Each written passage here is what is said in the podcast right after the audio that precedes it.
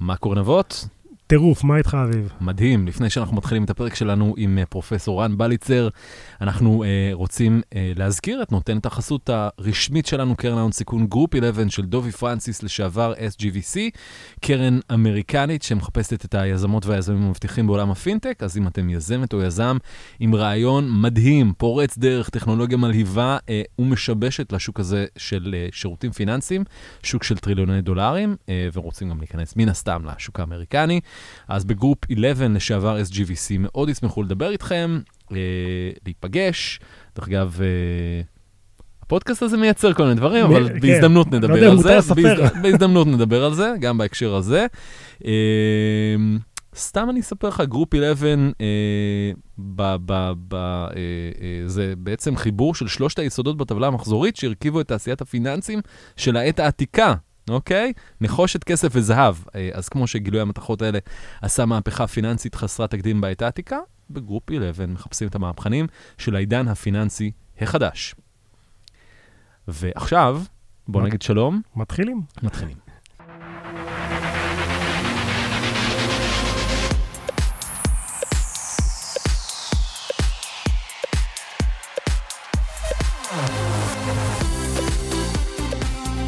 מה קורה פרופסור רן בליצר? שתפר והולך. מה אתה אומר? כן, כן. אני מקווה שאני לא טועה בטייטל, אז תתקן אותי. מנהל מרכז החדשנות והמחקר בשירותי בריאות כללית, נכון? נכון, כללית למחקר. אבל אתה גם רופא. מה לעשות? אף אחד לא מושלם. אז אם נגיד כואב לי משהו, אתה יודע, תתקן אותי. כן, אבל צריך לזכור שמומחיות הבסיס שלי היא בריאות הציבור. אז אם אתה תבוא לבד, זה קצת פחות טוב. קווי שני חברים איתך, ואז זה כבר יהיה יותר טוב. אז מה, מה עושה בן אדם עם תפקיד כמו שלך, בשירותי בריאות כללית? אז um, המטרה היא בעצם לנסות ולשאול את עצמנו איך צריכה להיראות מערכת בריאות שמנצלת במקסימום את כל הטוב שיש לחידושים, לחדשנות, לטכנולוגיה, להביא, mm-hmm. כדי שנוכל לתת רפואה טובה יותר, מדויקת יותר, בטוחה יותר uh, ושירותית יותר. אנחנו שומעים הרבה, לא יודע, אני שומע הרבה ש... מערכת הבריאות בישראל היא מאוד מאוד מתקדמת בכיוון הזה, יהיה ביג דאטה ועניינים וסיפורים. דיג'יטל הלס, אנחנו... זה נכון שזה סתם קשקוש של פי אר?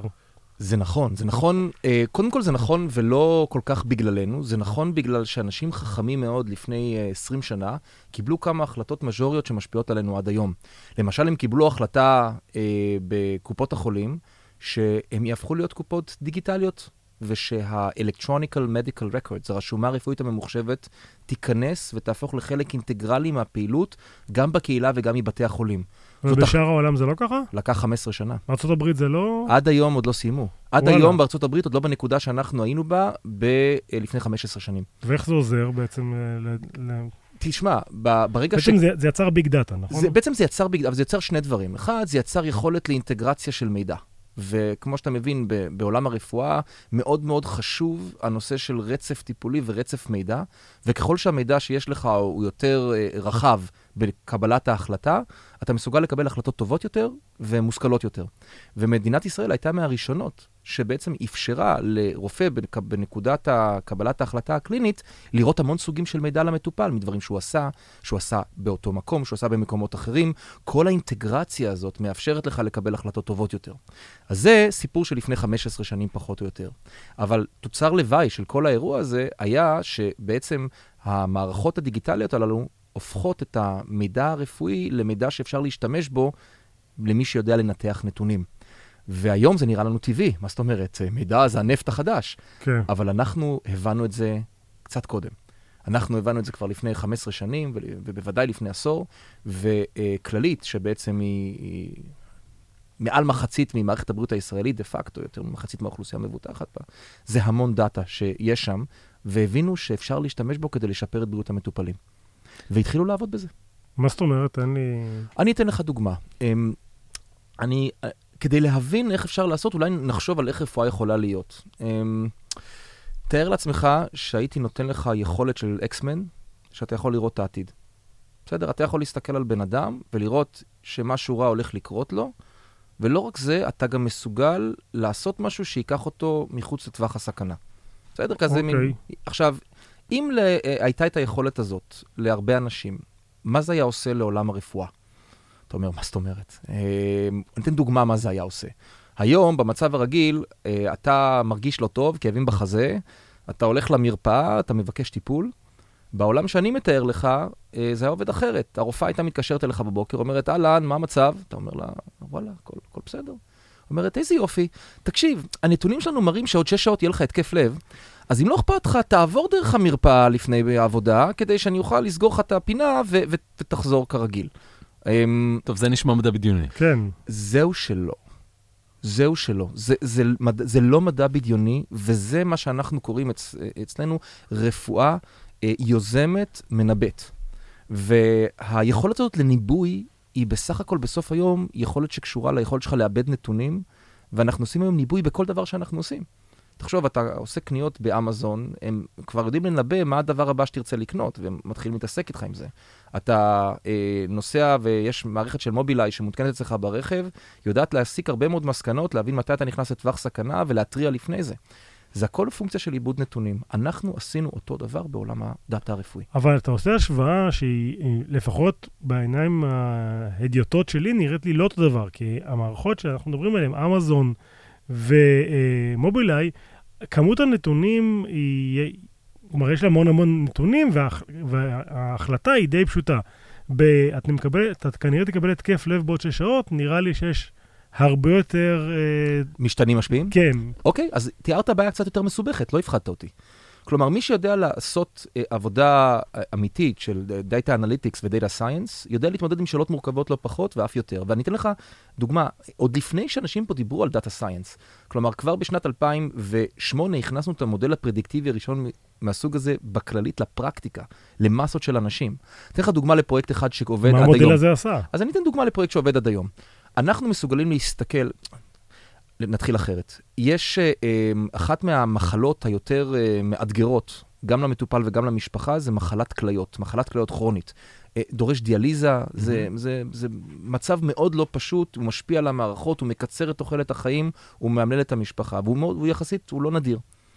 ואנחנו מבינים היום שכשמתחיל להיות לך סימפטומים של מחלת כליות כרונית, זה מאוחר מדי. אם אני אבוא ונסה לרפא אותך, או למנוע ממך את המחלה, כשכבר מתחילים לך סימנים הגופניים של מחלת כליות כרונית, איבדתי את ה... אני, אני לא אוכל. אני אוכל לדחות אותו קצת. מה שנקרא זיהוי מוקדם. אתה חייב זיהוי מוקדם בשלב שבו אתה נראה בריא, mm-hmm. אתה מרגיש בריא, אבל עדיין התחילו לך תהליכים עדינים mm-hmm. שלוקחים אותך בדרך למטה. רגע, אז היום יש לכם רשומות של חמש עשרה שנה או עשרים שנה של אנשים שבסופו של דבר קיבלו את מחלת הכליות הזו, ואתם יכולים לנתח אחורה ולהבין מה הסימפטומים המקדימים, ועל בסיס זה לראות אם אני יכול לחלות במחלה הזו? פרפקט. מה שנקרא התקבלת. אז איך אתם יודעים שמישהו יוכל לחלות ב... אז אנחנו יצרנו מודלים פרדיקטיביים, אני אומר כבר לפני עשור, יצרנו את המודלים הפרדיקטיביים, ואנחנו יודעים להגיד ולחלק את האוכלוסייה לפי רמת הסיכון שלה, ולזהות תתי קבוצות בסיכון מאוד מאוד גבוה. ומי שנמצא בסיכון המאוד מאוד גבוה הזה, אנחנו יודעים עכשיו לעשות פעולה פרואקטיבית, יוזמת, לדפוק לו וירטואלית בדלת, ולהגיד לו, אני יודע שאתה מרגיש טוב, אני יודע שהכל סבבה, אבל בוא לבדיקה.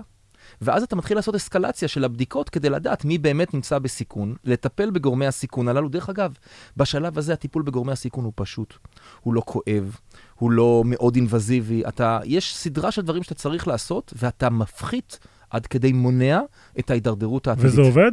וזה עובד, ויש שם תוצאות... ומה התוצאות באמת? ויש תוצאות... בעולם הזה נמצא עכשיו מחקר הערכה שכבר עוקב חמש שנים, אנחנו עוד לא משחררים את התוצאות, זה כרגע נמצא בזה, אבל אני אתן לך דוגמה לפרויקט אחר שעובד, אנחנו מנסים למנוע הידרדרות של חולים עם מולטי מורבידיטי, וזה ריבוי תחלואה, ואנחנו מזהים את הקבוצה בסיכון הגבוה ביותר להידרדרות, באותה שיטה שהרגע דיברנו. אנחנו עושים טיפול שמבוסס על ידי שילוב בין אחות ורופא המשפחה, שנותנים לה טיפול קומפרנסיבי. התוצאה של זה, ועקבנו על זה בניסוי, שכולל אלף וחמש מאות איש כרגע בניסוי הזה, והתוצאות מראות על ירידה של ארבעים ושלושה אחוז באשפוזים שלהם. ארבעים ושלושה אחוזים, באשפוזים חוזרים ירידה של חמישים וחמישה אחוזים. כלומר, אתה מסוגל בזכות זה שאתה יודע להתמקד באוכלוסיות הנכונות ולהציע להם את הטיפול הנכון בזמן הנכון, אתה ממש משנה להם את מהלך החיים. וחוסך הרבה כסף מן הסתם. תראה, בסוף היום חלק מהדברים הללו עולים כסף, וחלק מהדברים הללו באיזון. כסף גדול לא עושים פה. הסיפור של מערכת הבריאות... בבריאות יש מלא כסף. בבריאות יש מלא כסף. תראה, פעם האחרונה שבדקתי מערכת הבריאות בגירעונות מתקדמים. אבל ברפואה פרטית. ברפואה פרטית מצוין, אנחנו אבל ברפואה הציבורית. כל הדברים היפים האלה לא קורים ברפואה פרטית. לא, אבל זיהוי מוקדם בסופו של דבר, בסקלות גבוהות, אמור לחסוך כסף למשק בטיפולים שיכולים להיות מיותרים אם מגלים מאוחר. אני מסכים איתך לגמרי. אני חושב שבסוף היום, כדי שמערכות בריאות תישארנה בנות קיימא, ו- ותוכל להיות להם sustainability לעתיד, כולם יצטרכו להתחיל לעבוד כך, משום שהאופציה של לבוא מאוחר מדי, הטיפול הוא יקר יותר, הוא כואב יותר, ובסוף היום יש גם היגיון כלכלי. אבל מה שמנחה אותנו קודם כל, זה ההיגיון של זה המצוינות הרפואית, הרצון לתת שירות אחר.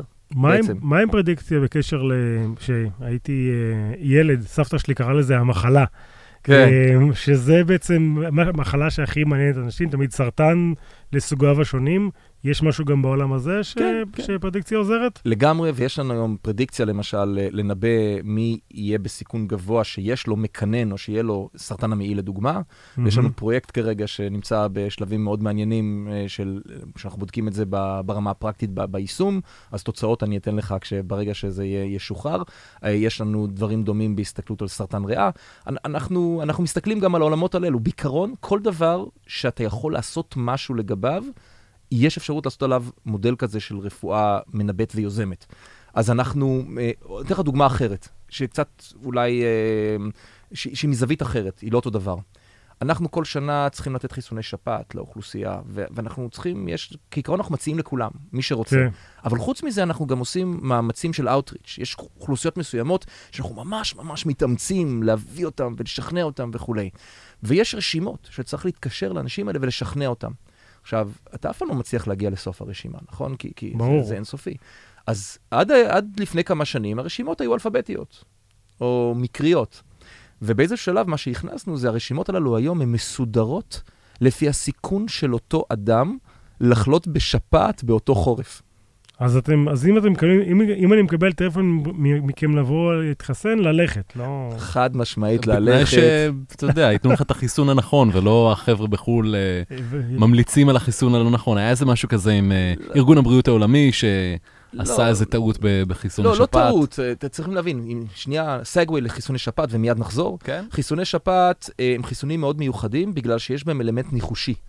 כל שנה יושב ארגון הבריאות העולמי כמעט תשעה חודשים לפני שבאה עונת השפעת, וצריך לתת הנחיות ליצרני החיסונים נגד איזה זנים לחסן השנה. עכשיו, אין לו כדור בדולח. הוא עושה כמיטב יכולתו לפי מה שהוא רואה בחצי הכדור הדרומי, ולפי מה שקרה בעונה האחרונה, ולפי כל מיני שיקולים נוספים, ובסוף מאמר. עכשיו, ברוב מכריע של השנים הוא פוגע ממש, זה מדהים, בולזאי. ויש שנים שבהם אחד הזנים מתפלק. ולא נכנס בפנים. אז, אז אה, באותה שנה לפעמים חולים יותר אנשים, כי זן אחד הצליח להתחמק. ואח... עכשיו, זה לא שחיסון לחלוטין לא יעיל, אלא שאז נגד אותו זן הוא קצת פחות יעיל.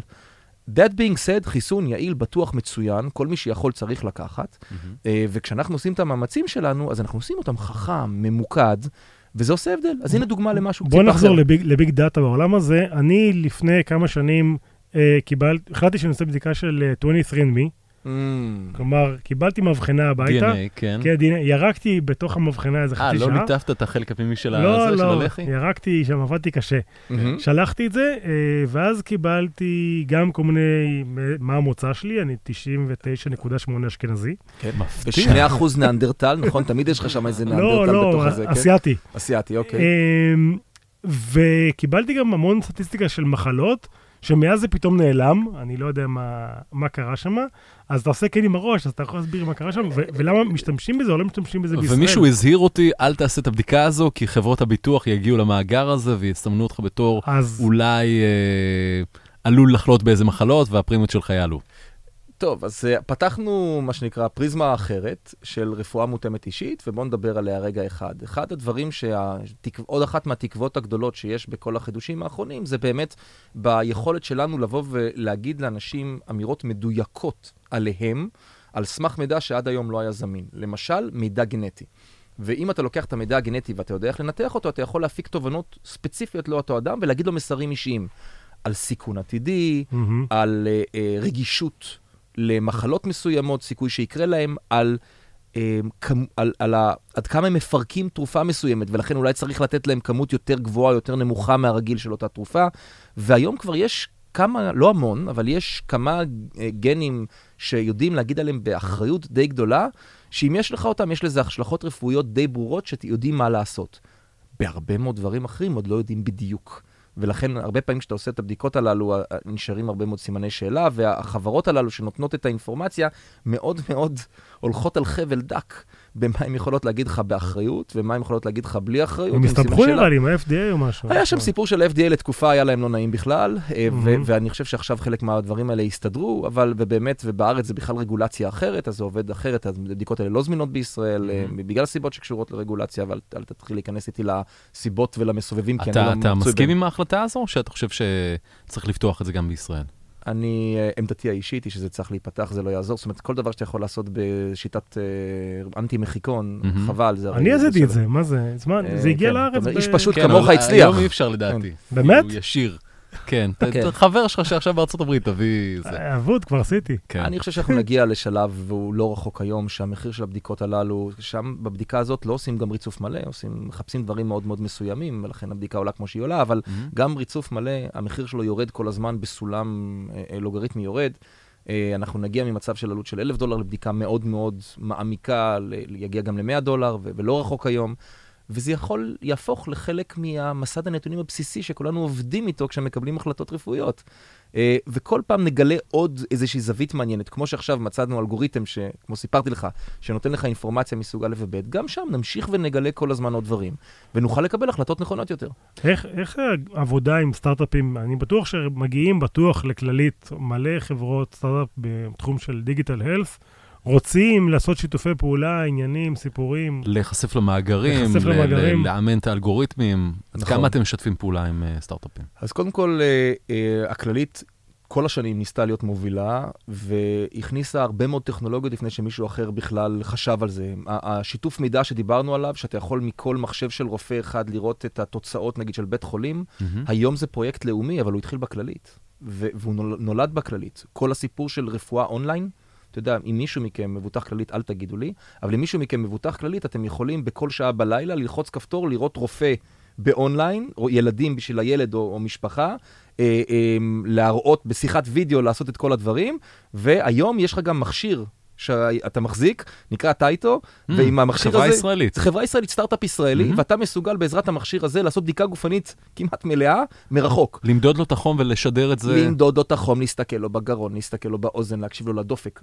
הרבה מאוד דברים. זה כבר קיים. קיים עובד. אני ראיתי פשוט סרטון תדמית באנימציה לפני איזה שנתיים. עובד, עובד. עובד, מלך בבית המרקחת, אתה קרוב למקום מגוריך, אתה יכול לקנות, והשירות ללא עלות. אז רגע, אז השאלה המשלימה של זה, זה אתם נותנים המון דאטה לסטארט-אפים, והכל על הכיפק, מה עם פרטיות? אז מה שנקרא, עוד לא נתנו, עד הרגע הזה לא אמרתי על שום דבר על מידע, כרגע רק אמרתי שאנחנו מנסים כמה שיותר אה, לחבר סטארט-אפים לתוך הפעילות שלנו, ויש כל מיני גופים בתוך הכללית שעובדים בלנסות ולחבר כל אחד בגזרתו. אבל שוב, סטארט-אפים של איי איי, מה שהם צריכים זה, זה דאטה סט. אז בנושא איי איי, אנחנו עד היום, באמת, אנחנו עבדנו בעיקר פנימה בתוך הארגון, בגלל סיפור הפרייבסי, ואנחנו okay. מאוד מאוד מאוד מקפידים, אה, שהאמון שניתן בנו כמערכת בריאות ינוצל כמו שהוא אמור להיות, ואנחנו מנסים להקפיד יותר ממה שמחייב אותנו איזושהי רגולציה או איזושהי אמירה. האמירה הנורמטיבית שלנו היא זהירות קודם כל, ופרייבסי וסייבר לפני הכל.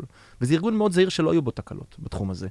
מעבר עם זאת, היום יש כבר כלים ושיטות שבעזרתם ניתן ברמה העקרונית אה, להנגיש מידע מבלי שהוא נחשף. כלומר, mm-hmm. יש היום, תחשוב על זה כמו על אינקובטורים. שאתה יכול לתת למישהו אפשרות להכניס שתי ידיים לתוך האינקובטור, למשמש את מה שיש בפנים, לצאת החוצה ו- ו- ושום דבר לא נדבק.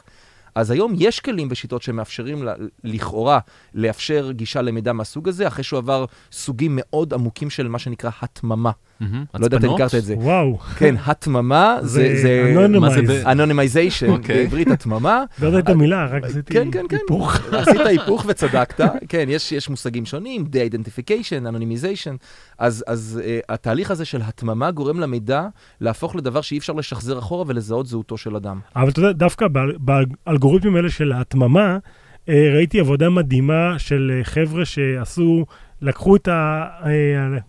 מידע התמים, והצליחו כן להפוך אותו בחזרה למידע פרסונלי. אתה, אתה, עכשיו, כל, כמו שאמרנו קודם, לכל מחיקון יש אנטי-מחיקון. בדיוק. ואנחנו לוקחים את זה בחשבון. אז יש כללים ורגולציה היום של משרד הבריאות למתי ואיך אתה יכול להשתמש, והם בכלל אומרים שאתה צריך גם להתייחס לרמת הסיכון. כלומר, כשאתה לוקח איזשהו פייל ואתה שם אותו בחוץ, וכל אחד יכול להתעלל בו ולעשות את מה שאתה אמרת עכשיו, את האנטי-מחיקון, כללים מסוימים. וכשאתה שומר אותו אצלך בתוך הבית, ומישהו יכול רק באינקובטור, ואתה כל הזמן מסתכל עליו מה הוא עושה, כללים אחרים. קשה אז, יותר, כן. אז, אז אתה יכול טיפה יותר לכאורה, לאפשר, כשהדברים נעשים אצלך בתוך הזה. That being said, אנחנו מה שנקרא עוד בצד, בחיתולנו, בסוג כזה של mm-hmm. שיתופי פעולה, עד היום שיתופי הפעולה שלנו באמת התמקדו בעבודה עם כל החברות הללו, כשאנחנו אנחנו היינו אלה שבעצם ביצעו את התהליך בפועל, ו, ויחד איתם את התובנות ואת השיטות נתנו להם כדי שיוכלו להמשיך ולעבוד איתם בחו"ל. ויש דוגמאות כאלה, ויש לנו אה, סטארט-אפים שאנחנו עובדים איתם. עכשיו, עוד דבר שצריך להגיד, זה שכללית קיבלה לפני שנה החלטה אסטרטגית, שאני חושב שהיא די דרמטית, להיות ארגון מוטה חדשנות. וכתולדה מזה, היא הולכת ומשנה את ההתייחסות ואת היכולת שלה לקלוט יותר ויותר סטארט-אפים לתוך הפעילות בתוך הבית. Mm-hmm. ואנחנו רואים היום ממש מצעד של עשרות חברות, בעיקר באקוסיסטם הישראלי, שבאות לעבוד איתנו, ואנחנו מאפשרים להם הזדמנות להתנסות ולעבוד ולתרום, והם נתרמים ואנחנו נתרמים. וזה כולל כסף גם? כולל נניח פיילוטים בתשלום, או אפילו השקעה בסטארט-אפים? זה משהו שנמצא במדד שלכם? מה שבעיקר קורה היום, זה יש גם תוכניות לאומיות שבהם אפשר לקבל מימון לאומי, כדי לאפשר לסטארט-אפים לעבוד איתנו. אנחנו מנצלים הרבה מאוד את הגישה הזאת, ואם מדובר בחברה, סטארט-אפ או אחר מאוד מבוסס, שהוא יכול לממן את הפיילוט בעצמו, ו- ונגיד את ההשקעה שאנחנו צריכים להשקיע, אז מצוין, אז גם זה עובד. והשקעות, כללית זה גוף שיכול בכלל להשקיע בסטארט-אפים? לא, זה לא במנדט שלנו לבוא ולהשקיע בסטארט-אפים, הכספים שלנו הם כספים ציבוריים, והם צריכים לשמש למטרות שהוגדרו בחוק ביטוח בריאות ממלכתי. אז אנחנו לא יכולים לקחת את הכסף ולהמר על איזשהו סטארט-אפ. גם המוסד הוא גוף ציבורי, והתחיל להשקיע בסטארט-אפים. אני לא יודע, אתה יודע, עד כמה זה השקעה בסטארט-אפים, ועד כמה זה התמאה של דברים שנראים שהוא רוצה להשתמש בהם, זה, זה דיון אחר. כאילו, אני לא חושב שהוא משמש בתור וי סי שמהמר, אני חושב שכן הוא נותן ב-in-kind ובתמיכה, טכנולוגיות שהוא רוצה לראות פועלות אצלו, נותן להם במה והזדמנות אצלו, וברגע שהן מעניינות מספיק, אז הוא, הוא קונה מהם שירותים. זה לא כמו קרן הון סיכון שמנסה להרוויח בסוף כסף. Mm-hmm. העניין שלו הוא לא שהחברה הוא יעשה מכפיל של חמישים בסוף yeah. היום. העניין שלו הוא שהטכנולוגיה הזאת, בין אם היא בשלה ובין אם עוד לא, תשמש אותו. אנחנו באותה הסתכלות. אנחנו לא גוף שמחפש מכפילים. כן. אנחנו רוצים לראות שהמטופלים שלנו מקבלים שירות טוב יותר וטיפול יותר טוב, בזכות הטכנולוגיה החדשה הזאת. אם ההבטחה נמצאת שם, זה מעניין אותה. אתה אומר ש... אתה אומר שאתם כזה אור לגויים. אתם רואים קופות חולים מחול... רואים גויים? רואים גויים לפה? אז רואים גויים, רואים גויים, רואים מעט גויים בעסק הזה. באות משלחות? תשמע, גם באות משלחות, גם באים בכירים. אני אגיד לך עוד משהו שעזר לנו, זה שאנחנו, בזכות כל הפעילות שסיפרת לכם קודם, על העבודה עם הדאטה, יושבים אצלנו במכון המחקר, החבר'ה הטובים ביותר שיש. אנשים שיכולו לעבוד בכל מערכת פיננסית או אחרת, לעשות סכומי עתק, אבל הם באים לעבוד במכון המחקר, כי הם רוצים לשנות את העולם, והם רוצים ליצור מציאות יותר טובה על אנשים שזה, והם רוצים לעבוד בתחום הבריאות. והאנשים הללו באמת מגיעים מהיחידות הכי טובות בצבא, ולמדו בבתי הספר הטובים ביותר. אנשים, אתה יודע, יש רופאים שהם גם אנשי דאטה סייאנס, וביולוגים שלמדו אחר כך, מצטיינים כולם. ותחשוב, קבוצה כזאת של מוחות שיושבת יחד וחופרת בדאטה סטס הכי משמעותיים בעולם, אז קוראים דברים, קוראים ניסים. דוגמה, היה, אה, יש גוף שנקרא The New England Journal of Medicine. מי שלא מתחום הבריאות, זה נשמע לו מה אני מדבר. נשמע יוקרתי. נשמע יוקרתי, כן, New England זה סבבה, זה שלכת, זה טוב. בוסטון, כן. כן, בוסטון וטוב, אבל מי שבא מהעולם שלנו יודע שזה הגוף הנחשב ביותר בעולם הרפואה. והוא יצא במה שנקרא, בצ'אלנג'. אתה רוצה לחשוב על זה קגל, בסדר? כזה. כן. והוא אמר, פעם אחת, לא איזה משהו קבוע, הוא לקח דאטה-סט שהיה לו מאיזה מחקר גדול שהתפרסם אצלהם, והוא אמר, אני נותן את זה לגופים החזקים ביותר בעולם בדאטה סיינס, יש לכם חודשיים, dazzle me. אין כללים. מה, תפתיע אותי. מה זה, ת, תעיף אותי מהכיסא. כן. ואלה אנשים שלא בקלות זזים בכיסא, זה דינוזאורים די כבדים שראו הכל, יש להם כסף, כמו שלעולם לא נראה בחיינו, והם ראו הכל. והם אומרים, בואו תעשו דברים שאפילו כותבי המחקר שעליו מתבסס הדאטה-סט הזה לא הצליחו לחשוב עליו. יש לכם חודשיים שיהיה בהצלחה. מה עשיתם? ו-שלוש מאות קבוצות מרחבי העולם נתמודדו, ואנחנו אמרנו, טוב, נו, מה זה? עם כולם, אז מה? מה, אנחנו, בואו ננסה לפחות, זה כמו לשחק במשחק נגד ההרלם גלובטרוטרס. עצם ההשתתפות על המגרש, זה גם מגניב, בסדר? אתה אומר, וואלה, שיחקתי עם הגדולים. והיו שם, אתה יודע, סטנפורד, והרווארד, ובעוד, וחברות תרופות התמודדו. ואנחנו הקטנים מתל אביב, בסדר?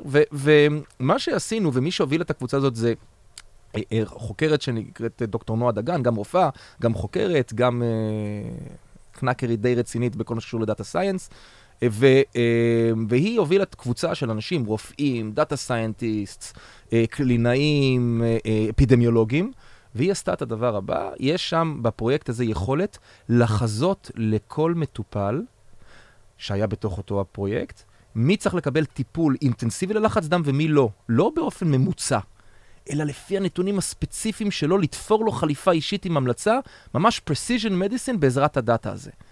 עכשיו, החבר'ה שם הגשנו את זה, והיה לנו באמת ציפיות מינימליות. עם משהו שקשור ללב, לא? זה משהו שקשור ללחץ דם. וזה קשור בסוף גם ללב, מחלות לב, מחלות כליה, מחלות של המוח. הבוטום ליין, אני לא אעשה יותר מדי זה, אבל יום אחד קיבלנו אס אם אס, מזל טוב, מקום ראשון. סטנפורד מקום שלישי. ממקום שני. בוסטון יוניברסיטי. ואז גם כן. קרוב, כן. קרוב, קרוב. הכל נשאר במשפחה. אז בקיצור, וזה עשה אימפקט גלובלי די פסיכי מבחינת ההשפעה שלו. אחר כך הקמנו עוד פרויקט, הכנו אפליקציה שמנבט לכל מטופל את הסיכונים שלו, והיא זכתה בתחרות של גוגל העולמית. אז אתה יודע, מדי פעם אנחנו ככה מנסים, עכשיו, מכל הסיפור הזה התברר, שכנראה אנחנו די בסדר. לא רק מבחינת דאטה, מבחינת טלנט. אתה יודע, יושב טלנט על דאטה עם כוונות טובות לעשות הכי טוב בשביל נתו, קוראים דברים מאוד מעניינים. אבל איך אתה משכנע אנשים לבוא לעבוד אצלכם? כי אני הייתי לפני כמה חודשים בוואלי, וארון ארון, המדען... ראש רשות החדשנות. כן, ראש רשות החדשנות, אמר שבוגר פי אייץ' די מסטנפורד, משכורת התחלתית מיליון דולר בוואלי. בחברות מדיקל. לא, דאטה סיינס בכל חברה... מן הסתם פינטק ישלמו יותר מזה, אבל כן. כן, אבל זה המוצא. כלומר, אז איך אתה משכנע פה לאנשים לעבוד בישראל, במערכת הציבורית, בוא. הוא צריך, מי שבא לדבר הזה, צריך להיות שני דברים. אחד, הוא צריך להיות סופר מוכשר, כי זה סף הכניסה שלנו. אבל מעבר לזה, הוא צריך שהאינסנטיבס שלו והכוונות שלו יהיו במקום הנכון. אם מטרתו היא לעשות כמה שיותר כסף בזמן הקצר ביותר, הוא לא בא למקום הנכון, הוא גם לא ישרוד. אז חבל על האנרגיה. אם הוא רוצה לשנות את העולם ולהפוך אותו למקום טוב יותר, אז הוא הגיע למקום הנכון, וכנראה הוא יתקשה למצוא הזדמנות לעשות את זה במקום אחר יותר טוב. יותר מזה, mm-hmm. אם תחשוב על זה, מס... העולם שבו אני חי, שבו אתה עובד עם אנשים נורא מוכשרים, וכל הדאטה שאתה רוצה בעולם, ובעיות נורא מעניינות, זה הלונה פארק הכי משגע לאנשים שדאטה סיינס זה בלב שלהם. וקשה להתגבר על, ה, על ההנאה הזאת, הצרופה, שאתה אה, אה, עושה דברים חשובים נורא, בקדמת המדע, בקצה, בבלידינג אג'ז שלו, עם כל הדברים פתורים לך, יש לך את כל הדאטה, ויש לך את השאלות הטובות, יש לך את הקלינאים להתייעץ איתם, ואתה רואה ברכה בעמלך, כי אתה, אתה גומר פרויקט, ואז זה מגיע לשטח, ופתאום you start counting the bodies שאתה הרמת. שאין bodies. שאין bodies, אתה מתחיל לספור את תיאדרם, לא, אתה סופר אותם לפני ואחרי, והפער זה אתה הבאת. אז אני חושב שיש פה אתוס ש, שקשה להתחרות בו בפינטק, כשאתה עושה נגזרים ומישהו גוזר עוד איזה קופון כזה או אחר, אז, אז זה מביא אנשים מאוד מיוחדים לעבודה, ובוא נגיד שאחת ההנאות הגדולות ביותר שלי במהלך היום, זה להיכנס בבוקר, להגיד שלום, ולראות איזה אנשים נפלאים באו לעבודה היום. זאת אומרת, זה, זה באמת... אז אנחנו באמת מעצמת בריאות דיגיטלית מתהווה, כמו שביבי שאוהב להתהדר בסייבר, ואוהב להתהדר במוביליטי, עכשיו מתהדר גם בבריאות דיגיטלית? אני חושב שכן, אני חושב שכן מכמה סיבות. א', תראה, בוא נגיד את זה ככה, ארגון הבריאות העולמי הכריז על מכון כללית למחקר כמרכז המצוינות הגלובלי למניעה וטיפול במחלות כרוניות. ואנחנו כותבים במידה רבה הרבה מהנחיות ש- שהם מתעסקים בהם, לאיך צריך להיראות רפואה בעידן הזה. אז התשובה היא, כן, לגמרי, לגמרי כן. ואם אתה מוסיף על זה את השיתוף מידע, את היכולות שלנו לעשות... וישראל באופן כללי? ישראל באופן כללי, מדדי הבריאות שלה טובים מאוד ביחס לעולם. כשאתה מסתכל על מדדי תוצאה, למשל, תוחלת חיים, אחת מהגבוהות בעולם, שלישית בעולם לגברים, וגם די... וספציפית על, על בריאות דיגיטלית, כלומר, האם אנחנו נצליח להפוך להיות מעצמת, כמו שאנחנו מעצמת סייבר ומעצמת מוביליטי, מעצמת, uh, תעשייה של בריאות דיגיטלית? חברות, השקעות. יש לנו את כל מרכיבי הבסיס. מה שצריך זה כמה דברים. אחד, זה ממשלה מעורבת ומסייעת, לא רק בכסף, גם ברגולציה. ויש כזו? אני חושב שכן. אני חושב שבשנים האחרונות חל ההיפוך בתפיסה של המדינה, שאני חושב שראש הממשלה גם בעצמו מאוד ברמה האישית כבר התבטא בנושא הזה כמה פעמים, והוא שם את זה אה, לגמרי על, על, על, על, בתמונה. כן, אבל עד כמה זה אמירה ועד כמה זה באמת אה, אמיתי? אז קודם כל, אה, יש אמירה שאומרת, love without money is not true love. אז, uh, עם, uh, אז אני חושב שאחד האינדיקטורים לזה שזה רציני, זה שבאמת שמו כסף, והכסף הזה לאט לאט trickles down, אולי לא מספיק, אולי אפשר יותר, אבל זה לא מעט, וזה כבר הרבה, וזו אמירה. דבר שני, אני חושב שיש רצון טוב, או לפחות כוונה, לקחת את הרגולציה המכבידה, ולהתחיל לשנות אותה כדי שיהיה יותר קל, שיהיה יותר קל לעבוד, אבל... אני חושב שאנחנו בדרך הנכונה, ואם אתה שואל אותי אם להמשיך ככה, אנחנו נהיה לא רק סטארט-אפ ניישן, אלא גם דיג'יטל הלת' ניישן. אז בנימה אופטימית זאת... כן, וזה עוד בלי שדיברנו על גנטיקה ועל האחים והאחיות של רן, שאת חלקם אנחנו מכירים בתור בכירים בתעשיית ההייטק, אז אנחנו ניפרד ממך, פרופסור רן בליצר, המון המון תודה שהיית פה. תודה לכם. רן, שאתה מאזין לפרק הזה, תאזין לפרקים נוספים. אביב תמיד שמח להאזין, להמליץ על פרק. אתה רוצה להמליץ על משהו? כן, היו לנו כמה פרקים על בריאות דיגיטלית.